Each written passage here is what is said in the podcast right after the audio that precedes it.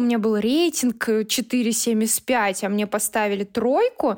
И все, я на весь ректорат э, плакала и сказала, верните документы. Если нас слушают сейчас выпускники вузов, не переживайте, что вы еще не придумали, кем вы станете. В середине июня я заключила договор на целевое, когда все уже его, соответственно, давно взяли. У нас в ординаторской встает вопрос, а кто это у нас тут блогер? Вы не знаете, ребята? И я вот так сижу, голову вниз. И все такие пальцем, она! Все молчат. А она такая, вон!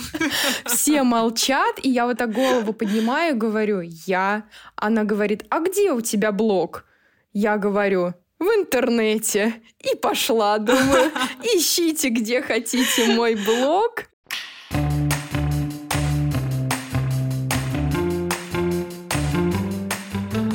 Здравствуйте, дорогие друзья! В эфире подкаст «Врач-богач». У нас сегодня в гостях Яна Смолер, детский врач-офтальмолог, между прочим, из маленького городка, настоящей провинции. Но жизнь в провинции совершенно не мешает Яне вести свой блог, быть публичным врачом, писать гайды, консультировать своих коллег, вести блог на более чем 50-тысячную аудиторию. Только вдумайтесь в эту цифру. Яна развивается, не стоит на месте, и я уверена, сегодня она поделится с нами супер полезными лайфхаками.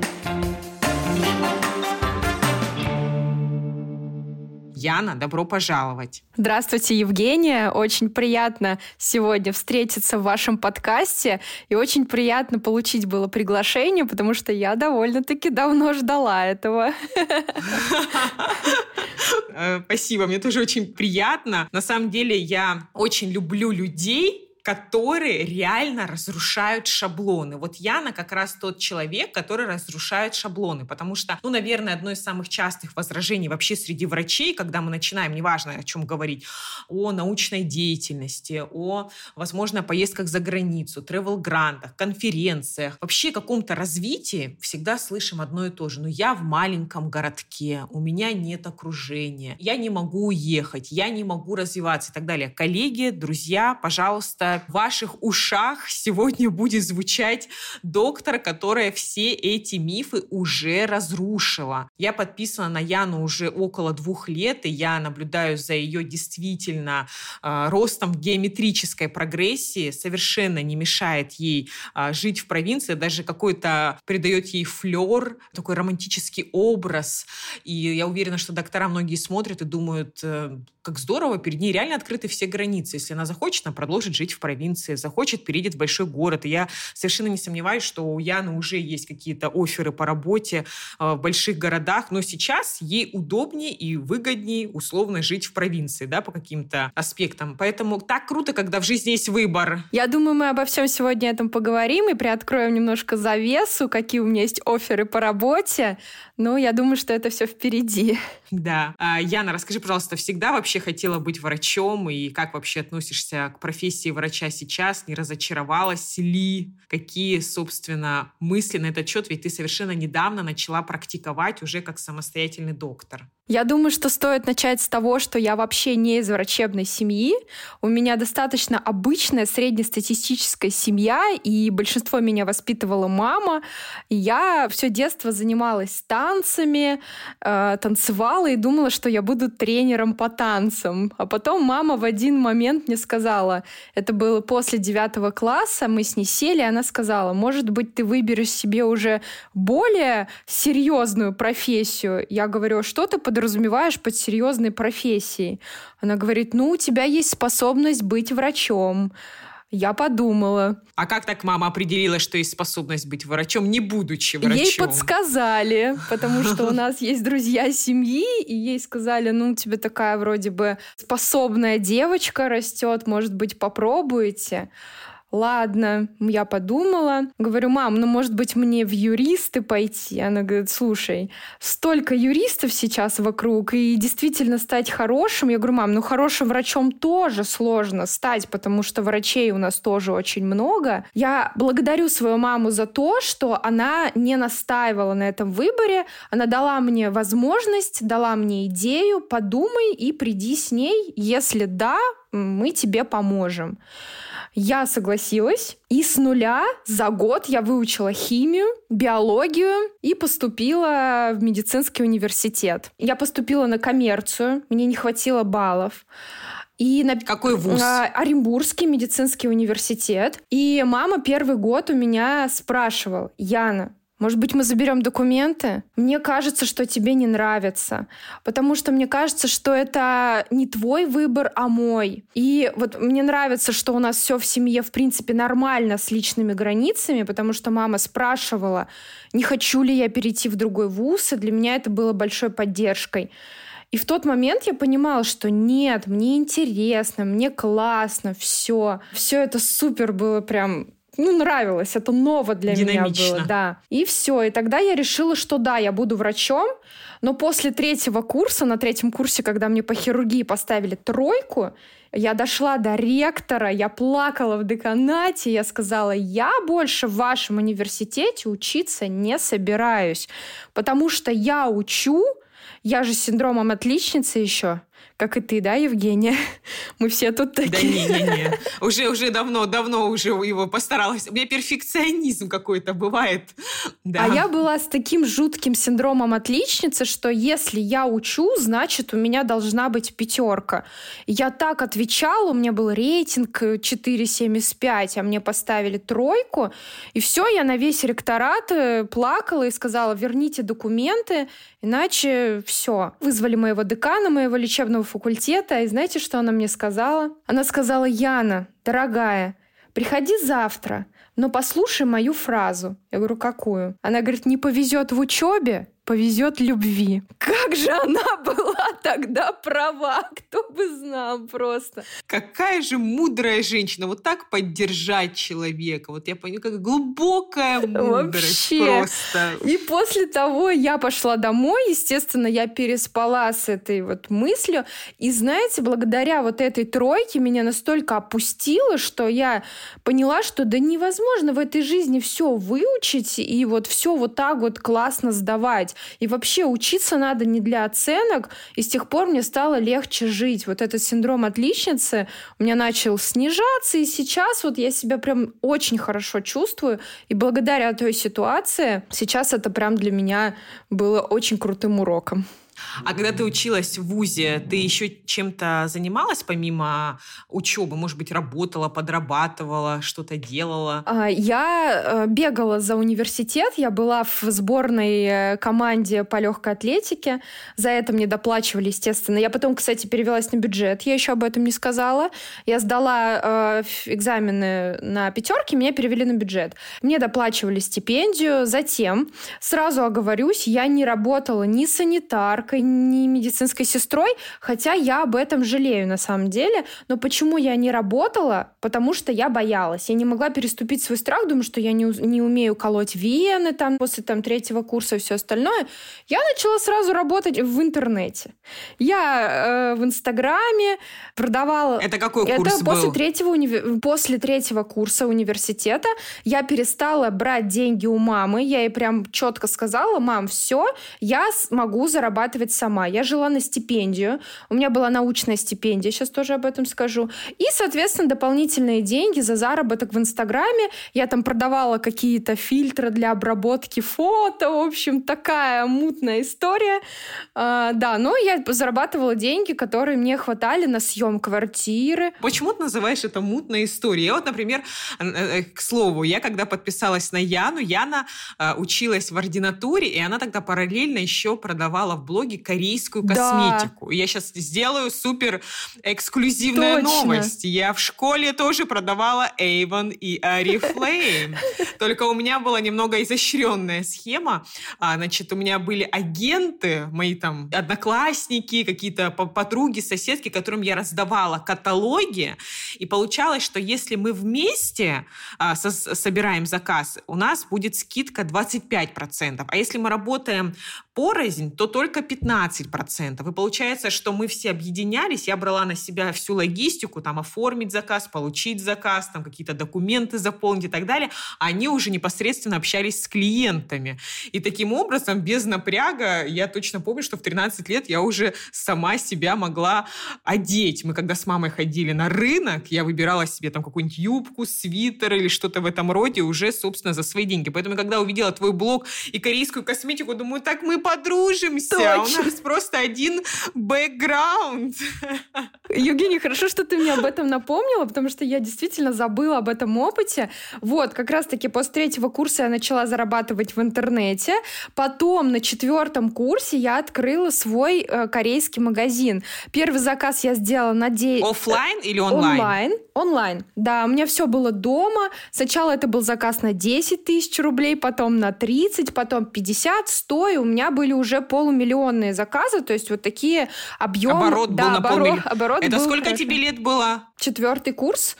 Это мне было 20 лет, наверное, да? Ну, я даже не знаю, ну я даже не знаю, может, надо было как бы дальше в эту Остаться тему в этом. углубляться.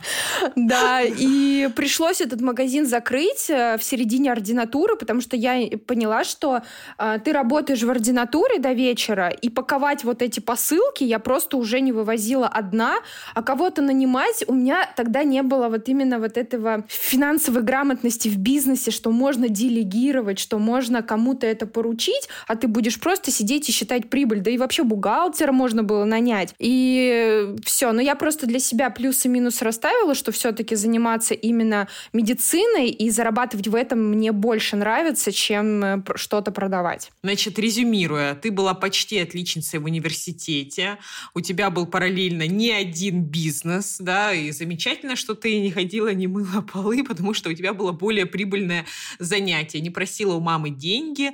А как э, вообще начала заниматься какими-то, какой-то научной деятельностью, как решила пойти в ординатуру именно по офтальмологии? Мгм. Я сейчас еще, Евгения, вспомнила, хочу это добавить. А, Когда я заработала свои первые деньги с продажи фильтров в Инстаграме, я пошла и купила себе слепоны за 7500 рублей. Они были со скидкой фирма H. Я думаю, ты такую знаешь. Да, А, и они стоили что-то там типа в районе 15, и была скидкой 7500. Я звоню маме и говорю, мама, я купила себе такие слепоны. Мама говорит, да господи, где ты взяла эти деньги вообще? Сейчас я думаю, как бы было такое время, когда я покупала что-то, на что-то копила, а сейчас зарабатываешь. Прошло Пошла все- и купила. Да, всего лишь прошло-то всего ничего, 4-5 лет. На самом деле очень круто, что ты себе такие высокие стандарты задавала, и у тебя была уже любовь к каким-то дорогим, качественным вещам, да, ну, на тот момент тогда для тебя это оказалось дорого, да, А, и на самом деле это круто, что ты себе такую планку ставила, и ты не считала, что ты недостойна этого, да, и не было никаких блоков в плане, да, организации, пробовала, тестировала какие-то гипотезы и так далее. Я думаю, что те навыки, они на самом деле, это может быть кому-то показаться, что это какие-то совершенно параллельные вселенные, но это далеко не так. А, Ты круто развивала свои те же софт-скиллы, переговоры, эмоциональный интеллект, и достижение целей, и продолжать можно до бесконечности. Однозначно, да. Так, по поводу поступления в ординатуру по офтальмологии и науку. На самом деле в науке я с первого курса, я начинала с философии. А, У меня была декан, она была доктор наук по философии, она меня заметила и попросила написать статью, прям как сейчас помню, взгляд а, русской православной церкви на аборты, на эвтаназию и на, по-моему, гомосексуализм, на вот это вот все. Я пролопатила там тысячу статей, которые она мне сказала, и выступала в епархиях, в церквях. Вот у меня был такой опыт. Ты в смысле, как врач говорила, что к чему, например, может привести запрет аборта, Да, да, рассказывала да. с медицинской точки зрения, опыт других стран и так да, далее. и, соответственно, все это, и как вот церковь на это все смотрит, они мне помогали там что-то говорить. Это первые шаги в науку. Затем я уже стала более осознанно заниматься этим. Уже на каждой кафедре пыталась писать какие-то статьи. Затем на пятом курсе я стала старостой кружка по госпитальной хирургии, потому что планировала пойти в хирургию изначально, э, в сосудистую. И я стала старостой кружка, начала начала организовывать сама кружки для ребят. Ребятам очень, на самом деле, нравилось, как я все это организую, потому что я могла до вечера оставаться, придумывать темы для ребят. Мы ходили в операционную. У меня был замечательный профессор Семен Валерьевич, как сейчас его... Он сейчас здравствует, слава богу. А, он меня очень любит, учил меня оперировать. И к вопросу о том, как я поступила в офтальмологию, почему я выбрала эту специальность. А, на шестом курсе в начале Семен Валерьевич мне сказал, Яна, если ты собираешься идти в хирургию, тебе нужно набираться навыков. Соответственно, ты будешь дежурить у меня в приемном покое и ходить со мной ассистировать на операции. Я говорю, все замечательно, я так этого ждала долго, все супер супер. Мы ассистируем 4-5 месяцев, и под Новый год я понимаю, что я не хочу и что это не мое. То есть это было как-то накопительно все. Я выходила с операционной и понимала, что тут уже стоять мне сложно, тут как бы понимаю, что больше мужчины как-то где-то лучше делают. Тут э, понимаю, что семейная жизнь, общаюсь с ординаторами, семейной жизни у них как таковой нету, потому что они постоянно сутками девушки дежурят. И как-то все это в голове у меня переворачивается, и я понимаю, что нет, наверное, это все-таки не мое. Я набираюсь смелости, иду в кабинет к Семену Валерьевичу, а мы с ним уже на тот момент знакомы три года, и я подаю ему надежды, что я пойду к нему на кафедру и буду там первой хирургиней, как говорится, да? На районе. Да, я прихожу к нему в кабинет и говорю, так и так, я не хочу. Это не мое, я понимаю, извините меня, я слезно там извинялась, что вы в меня поверили, а я не оправдала ваших надежд. И он вот так сидит, а он вот такой большой мужчина с большими руками. Я прям вот помню, он так сидит и говорит, Яна, моя дорогая, наконец-то ты это поняла. И я вот так, у меня такой камень с души падает. Я думаю, господи, он, наверное, уже давно понимал, что я тут вообще не кандидатура. Я говорю, Семен Валерьевич, а куда мне идти? Он говорит, а что ты хочешь? Я говорю, я хочу руками что-то делать, мне это нравится, но тем не менее я хочу лечить, я хочу общаться, я вообще люблю общаться с пациентами, у меня как-то очень классно выстроен э, вот этот коннект с пациентом, я очень коммуникабельный человек. И он мне говорит, ну, если ты хочешь попробовать что-то связать с хирургией, подумай про офтальмологию, офтальмохирургию, либо про лор. Это малая хирургия, а, менее инвазивная, чем общая хирургия или сосудистая. Ну, или если ты хочешь, я дам тебе целевое на таракальную хирургию. Я такая, О, понятно. Это вообще что-то не малая да. хирургия ни а, разу. Я пошла думать, я пошла читать про офтальмологию и поняла, что да, это очень прогрессивная специальность, очень многопрофильная, многоплановая. И таким образом я в... Это уже был середина мая моего окончания шестого курса, я только тогда решила, что я буду офтальмологом. Если нас слушают сейчас выпускники вузов, не переживайте, что вы еще не придумали, кем вы станете. В середине июня я заключила договор на целевое, когда все уже его, соответственно, давно взяли. Крутая история. Я добавлю, что даже если вы в ординатуре решили, что это не ваше, то тоже на этом, в общем-то, жизнь не заканчивается, и всегда можно поменять направление, чем всю оставшуюся жизнь заниматься нелюбимым делом. Да. И я хочу сказать о том, что, наверное, офтальмология все-таки это мой большой выбор, большой осознанный выбор. Это не по любви к чему-то, какой-то красоте хирургии, а это именно осознанно и взвешенно я я решила, что я пойду туда и полностью влюбилась в эту специальность. Сейчас вот ты мне изначально задавала вопрос, не пожалела ли ты, что ты стала врачом и вообще не любишь ли ты свою специальность. Я безукоризненно отвечу «да». Я люблю свою специальность, я обожаю своих пациентов, я обожаю лечить, и я вижу в этом большую перспективу, потому что я знаю, куда я двигаюсь, я знаю свое направление, и даже если я сейчас работаю в государственной поликлинике, это просто это временный промежуток моего карьерного пути. Это мой опыт, который я сейчас получу, который огромнейший опыт. И дальше я уже пойду его внедрять э, в другую абсолютно сферу и, соответственно, буду еще лучше лечить. А как вообще сейчас с возможностями в маленьком городке? Мешает ли, ли тебе то, что ты в маленьком городе вообще сейчас развиваться в профессии? К сожалению, да и это не стереотип. И мы сейчас только вот перед подкастом с мужем разговаривали. У меня муж тоже врач, анестезиолог-реаниматолог, и он сейчас приехал суток и сказал, что как же я не люблю маленькие города, я просто не могу здесь развиваться. И то же самое испытываю я, потому что я мыслю очень широко, мне нужно все и по, желательно побольше. И поэтому я вот так стараюсь через интернет развиваться, общаться с коллегами, с прогрессивными, потому что я понимаю, что вот этот а, какой-то small talk, даже мы на конференциях заводим короткие разговоры, это уже вклад в мое будущее. Поэтому сейчас я себе ставлю в голове лишь рамки о том, что это временно, потому что почему мы здесь? Почему мы живем в маленьком городе? Потому что мой муж отрабатывает целевой договор, от которого здесь, э, в Башкирии, очень трудно отвязаться. И, соответственно, я, как его супруга, практикую тоже здесь, потому что жить на расстоянии... То есть жена декабриста. Да, к сожалению. Пока. К сожалению. Вот. Я сейчас, я сейчас вспомнила, сейчас, знаешь, смешную историю. Э, как раз э, хорошо, что супруга рядом нет, он подкасты мои не слушает, а, поэтому я могу рассказать эту историю. Это как у меня была первая первая э, любовь. Мы вместе учились в школе, потом вместе поступили в ВУЗ. Может, он, кстати, сейчас слушает нас. И а, потом он, э, когда мы уже закончили, мы до сих пор поддерживаем отношения хорошие. Он, значит, получил свое целевое, поступил как хирург, и потом его отправили в такой маленький-маленький поселок работать в Краснодарском крае.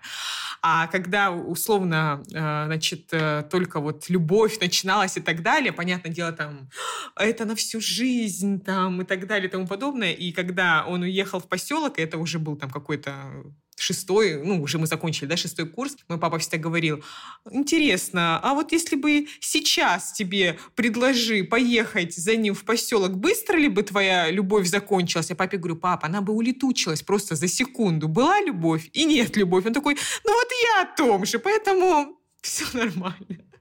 Да простит моя, моя первая любовь, если он сейчас слушает нас. Ну, он же сейчас переехал уже в большой город, уже все хорошо, но тогда как бы это было очень комично, когда папа сказал, М, как бы быстро улетучилась твоя любовь, тебе пришлось поехать в поселок. А вот Яна молодец, у нее настоящая любовь, поехала в небольшой город. Да, ну, Евгения, я хочу приоткрыть завесу тайны сейчас. Это впервые будет звучать в твоем подкасте. Эксклюзив. Нигде еще я об этом не говорила и не рассказывала.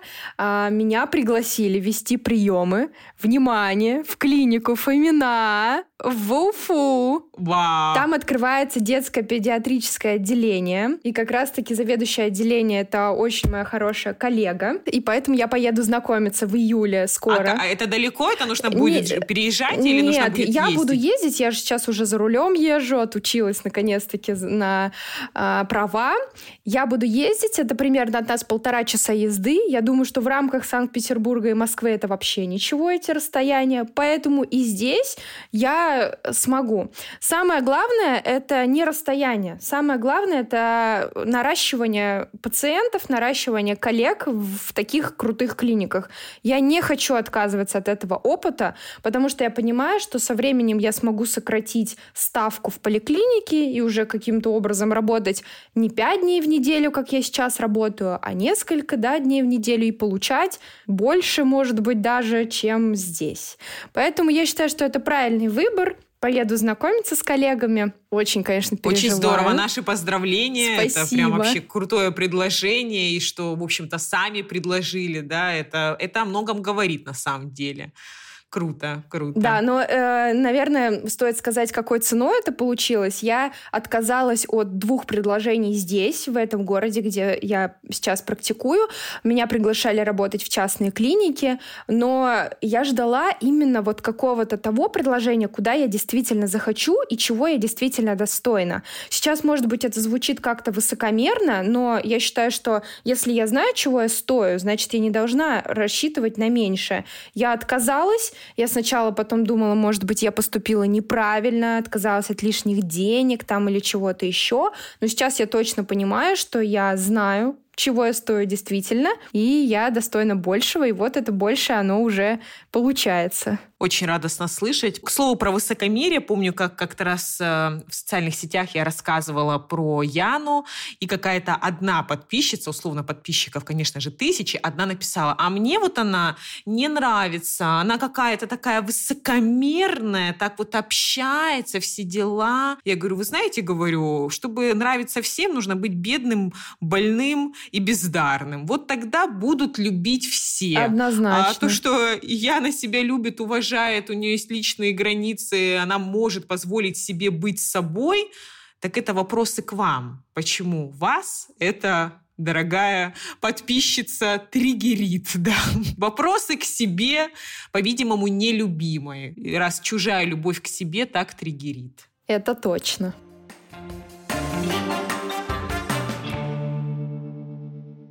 А скажи, пожалуйста, с какими сложностями ты сталкивалась, когда вела блог? Может быть, какой-то был хейт, недопонимание коллег? И сразу же следующий вопрос, чтобы уже тебя не перебивать. Как э, появилась идея создания каких-то вот инфопродуктов, которые начали приносить тебе дополнительный доход? Евгения, я думаю, ты помнишь, наше с тобой знакомство началось с того, что я хотела закрыть блог, когда поступила в ординатуру. И ты мне написала вот эти слова, что не, не бойся пропагандировать науку. Не ты ее придумала, а кто ее не воспринимает, это не твое дело. Блог я начала вести с 2018 года, и на момент поступления в ординатуру у меня уже было 20 тысяч активных подписчиков, и многие в университете уже знали, что я веду блог блок. Соответственно, я понимала, что у меня могут быть проблемы в ординатуре, потому что наше постсоветское общество не очень хорошо в государственных больницах это воспринимало. И однажды, наверное, после двух месяцев э, первого курса ординатуры у нас в ординаторской встает вопрос. Старшая коллега спрашивает, а кто это у нас тут блогер? Вы не знаете, ребята? И я вот так сижу, голову вниз. И все такие пальцем. Она! Все молчат. А она такая, вон! Все молчат, и я вот так голову поднимаю, говорю, я. Она говорит, а где у тебя блог? Я говорю, в интернете. И пошла, думаю, ищите, где хотите мой блог. В, инт- в интернету. И все. С тех пор я э, сталкивалась только э, с одним вызовом в деканат. Меня вызывали в деканат ординатуры, но там был чисто такой поведенческий момент. Наступил коронавирус. Я агитировала ребят читать те документы, которые им дают на подпись. Нам давали листовки, что вы должны работать в ординатуре э, со своими СИЗами, там что-то такое. То есть на тот момент у нас стоял выбор. Вы можете посещать или не, хот... или не можете посещать ординатуру, потому что это ваша защита вашего здоровья. Всех э, агитировали подписывать без чтения, не глядя, не глядя угу. э, эти листовки. И я в Инстаграме это все начала публиковать, что читайте, что вы подписываете. Меня вызвали э, в деканат и прямо... Ты, ты что заставляешь людей читать? Ты вообще в своем уме? Что ты тут вообще Что ты себе позволяешь? Знаешь. И мне сказали прямо, что за тобой следят. У нас есть специально обученные люди, которые читают твой блог и все у тебя там вычитывают. Второй момент меня вызывал мой... У меня дежавю, только уже из моей жизни.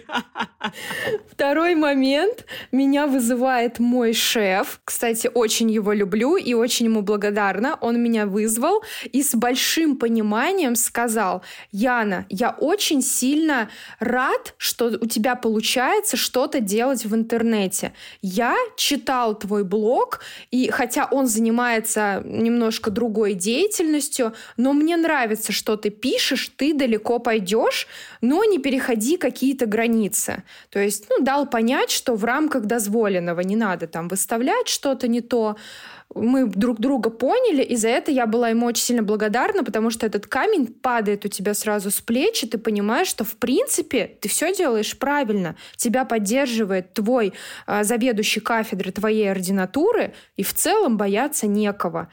Вот. А вообще я свой блог очень люблю, и у меня мало хейта Наверное, это звучит как-то странно, но у меня достаточно осознанная аудитория. Моя аудитория сейчас плавно перетекает ко мне на прием, внимание, в моей провинции. И когда я пришла работать уже в поликлинику, я пошла к главному врачу э, разговаривать по поводу зарплаты, потому что тоже, внимание, мне заплатили 21 тысячу рублей, я пришла с фразой, что я не готова продавать свои знания за 21 тысячу рублей. Потом мне зарплату подняли подняли в почти три с половиной раза. Вот О, молодец, идите и добивайтесь молодец, молодец. все. Не нужно сидеть и плакать, что у вас плохая зарплата. Я прихожу к своему главному врачу, и он мне говорит, Яна Вячеславовна, а можно нескромный вопрос?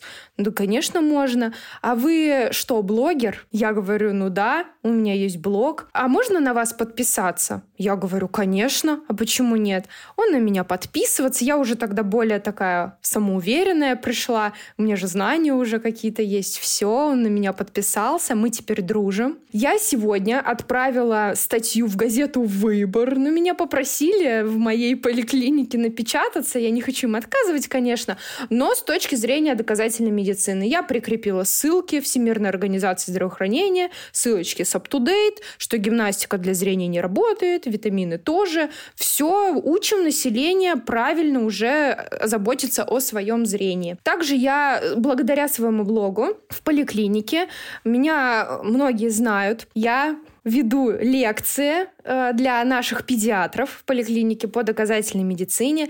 Мы сейчас формируем новые показания к приемам, потому что большинство приемов, к сожалению, в поликлинике не обоснованные. Это справки, это что-то еще. Мы сейчас все это делаем по правилам, учим население, чтобы у нас население было грамотное.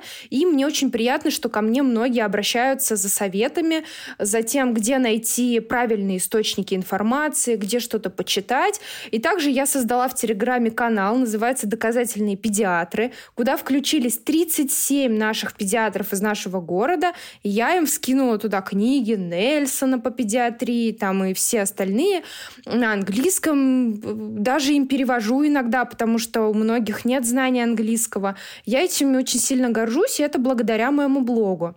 А также еще у нас есть группа ВКонтакте нашей больницы, и меня там частенько публикуют как молодого доктора, доктора, который ведет свой блог, и я там пишу разные статьи.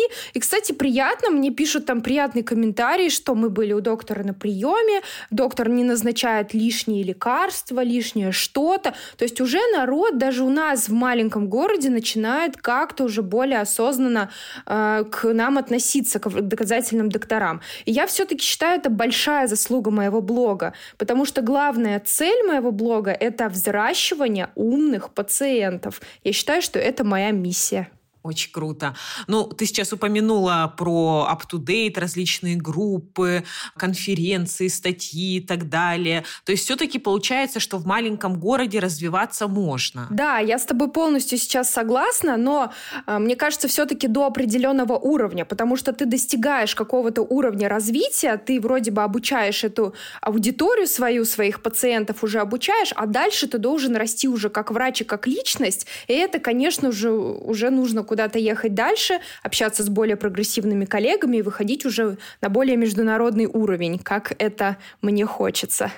Ну, то есть, по сути, можно, а дальше уже все зависит от твоих личных желаний и амбиций, верно? И как ты будешь развиваться в маленьком городе, это тоже зависит только от тебя, потому что меня много где здесь приглашают. Я читала недавно лекцию по зрению в ДК нашем здесь нашим пациентам, которые заходили на День здоровья. То есть тебя приглашают, тебя знают, а если бы у тебя не было желания, тебя бы никто не пригласил. Соответственно, у тебя есть возможности, и ты уже где-то тому же самому ночмеду ты можешь что-то посоветовать, что-то предложить, а давайте вот это, а давайте вот так, а давайте новые показания придумаем. То есть ты уже сам можешь диктовать какие-то правила, если у тебя есть желание, и, соответственно, конечно, это развивает пациентов, и, соответственно, тянутся за тобой коллеги. И мне, кстати, очень приятно, что у нас есть думающие коллеги, которые тянутся, которые хотят получить от меня какие-то знания. Мы обмениваемся какими-то статьями. Это можно назвать такой маленький журнальный клуб. У нас там пять человек, я и четыре педиатра молодых. И это очень круто. Владислав Константинович часто об этом говорит, что он любит журнальные клубы. Вот у нас тоже такой есть мини-журнальный клуб, когда мы обмениваемся каким-то опытом. Яна, вот ты буквально совершенно недавно, да, как я уже сказала, закончила ординатуру, но при этом у тебя уже существует несколько источников дохода. Как тебе удалось это сделать? Да, у меня есть э, источники дохода, и первый и основной мой источник дохода — это консультации по доказательной медицине, не считая, конечно, зарплату мою в поликлинике и в стационаре. Я веду доказательные лекции, где рассказываю вообще о принципах доказательной медицины, где искать источники, что доказательно, что нет, как отличить. Почему? Потому что мне очень нравятся грамотные коллеги. Я люблю работать с грамотными коллегами, и мне нравится, когда у коллег есть на это спрос. Если они хотят развиваться, мы любыми способами должны им помочь. Соответственно, у меня есть на это знание, я к этому пришла, потому что многие коллеги спрашивали, Яна, ты не можешь вот это посоветовать? Яна, посоветуй вот это. А где книжку такую найти? А какой сайт посоветуешь? Я решила собрать это все в такие двухчасовые лекции, которые которые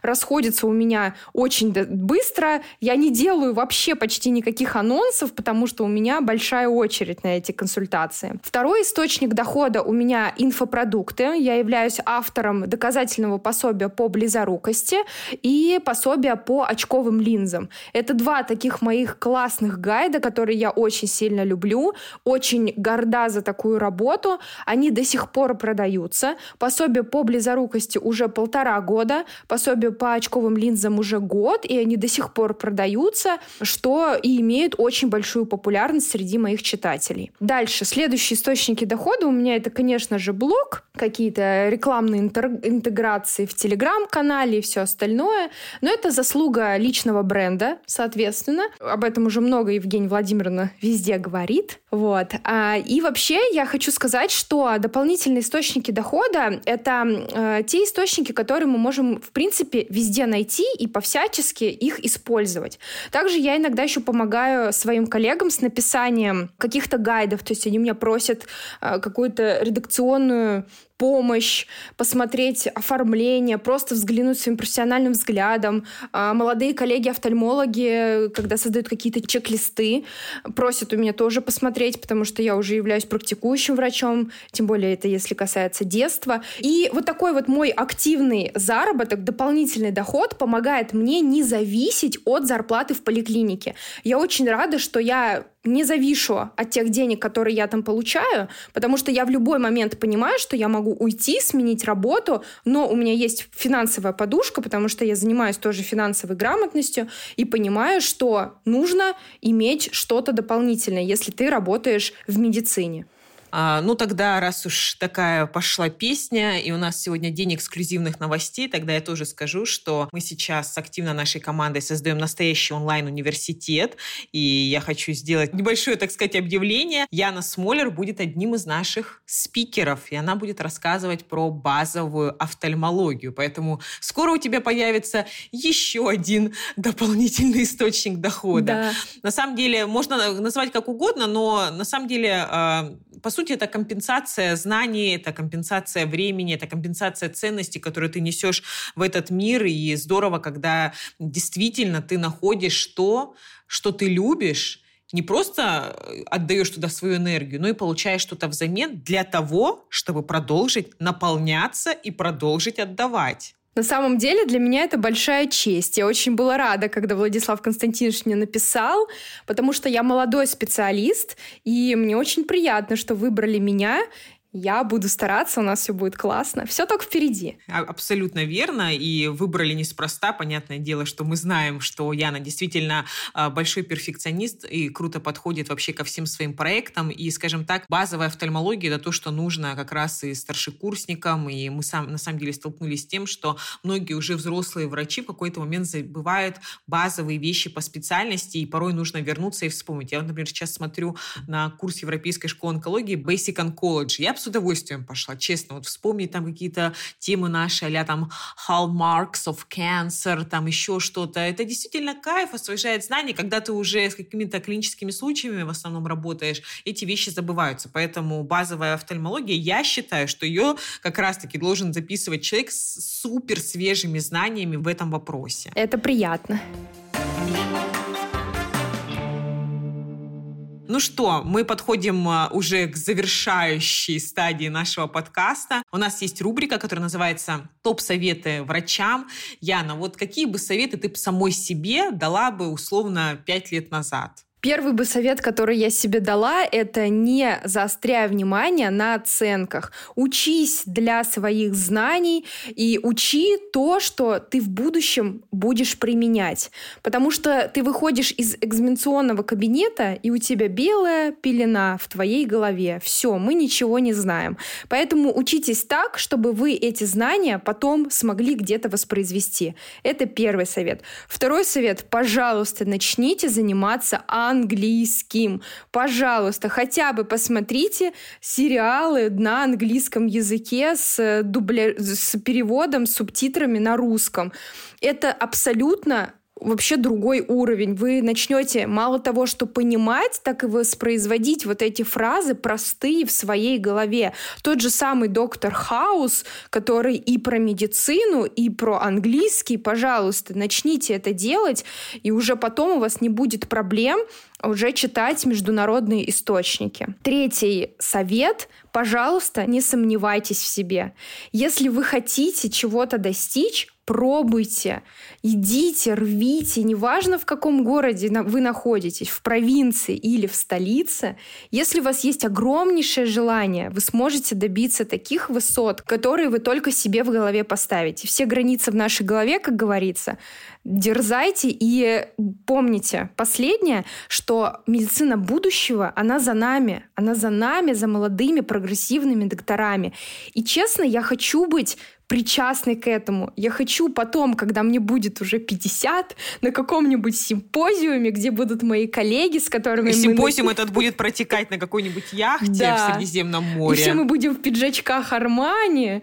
И я хочу прям так... Желательно не Exchange, да. а Армани Эмпорио. Хочется сразу оговориться. Но пока у меня Exchange, если честно. Ну, я же поэтому и сказала сразу, что желательно Эмпорио, да? Ну, у нас еще все впереди. У нас сейчас есть, пускай будет Эмпорио. Да. И я хочу на этом симпозиуме посмотреть на своих коллег и сказать, ребята, да посмотрите, что мы с вами сделали. Поэтому давайте, включайтесь в нашу вот эту классную тусовку, работайте, двигайтесь, и все у вас получится. Мы, к счастью, коллеги открытые. Мы внутри себя информацию не прячем. Мы готовы готовы делиться. Кстати, у меня сейчас э, есть в поликлинике девочки-студентки, они у меня из колледжа медицинского, и они у меня сидят, и мне так нравится, что интересно им объяснять. Я говорю, пошлите, я вам покажу. Пошлите глазное дно посмотрим, пошлите вот это, пошлите то. Про себя думаю, кто бы меня вот так за руку взял, отвел и сказал, Яна, пошли, я тебя сейчас как всему научу. Поэтому будьте открытыми, мы готовы делиться. Вы просто попросите нас, смотрите на нас, и учите нас тоже чему-то новому, потому что будущее только за нами. Молодец. Спасибо большое. Действительно, получился очень живой, классный, вдохновляющий подкаст. Спасибо огромное, Яна. Коллеги, подписывайтесь на блоги Яны в социальных сетях и следите, вдохновляйтесь. И я уверена, что вы подчеркнете для себя действительно массу полезного. Спасибо. Спасибо, Евгения. Очень было приятно сегодня пообщаться. Но изначально я так переживала. Думаю, сейчас будут какие-то странные вопросы, что я этого да, ну... недостойна. Думаю, ну... Ага, сейчас, конечно.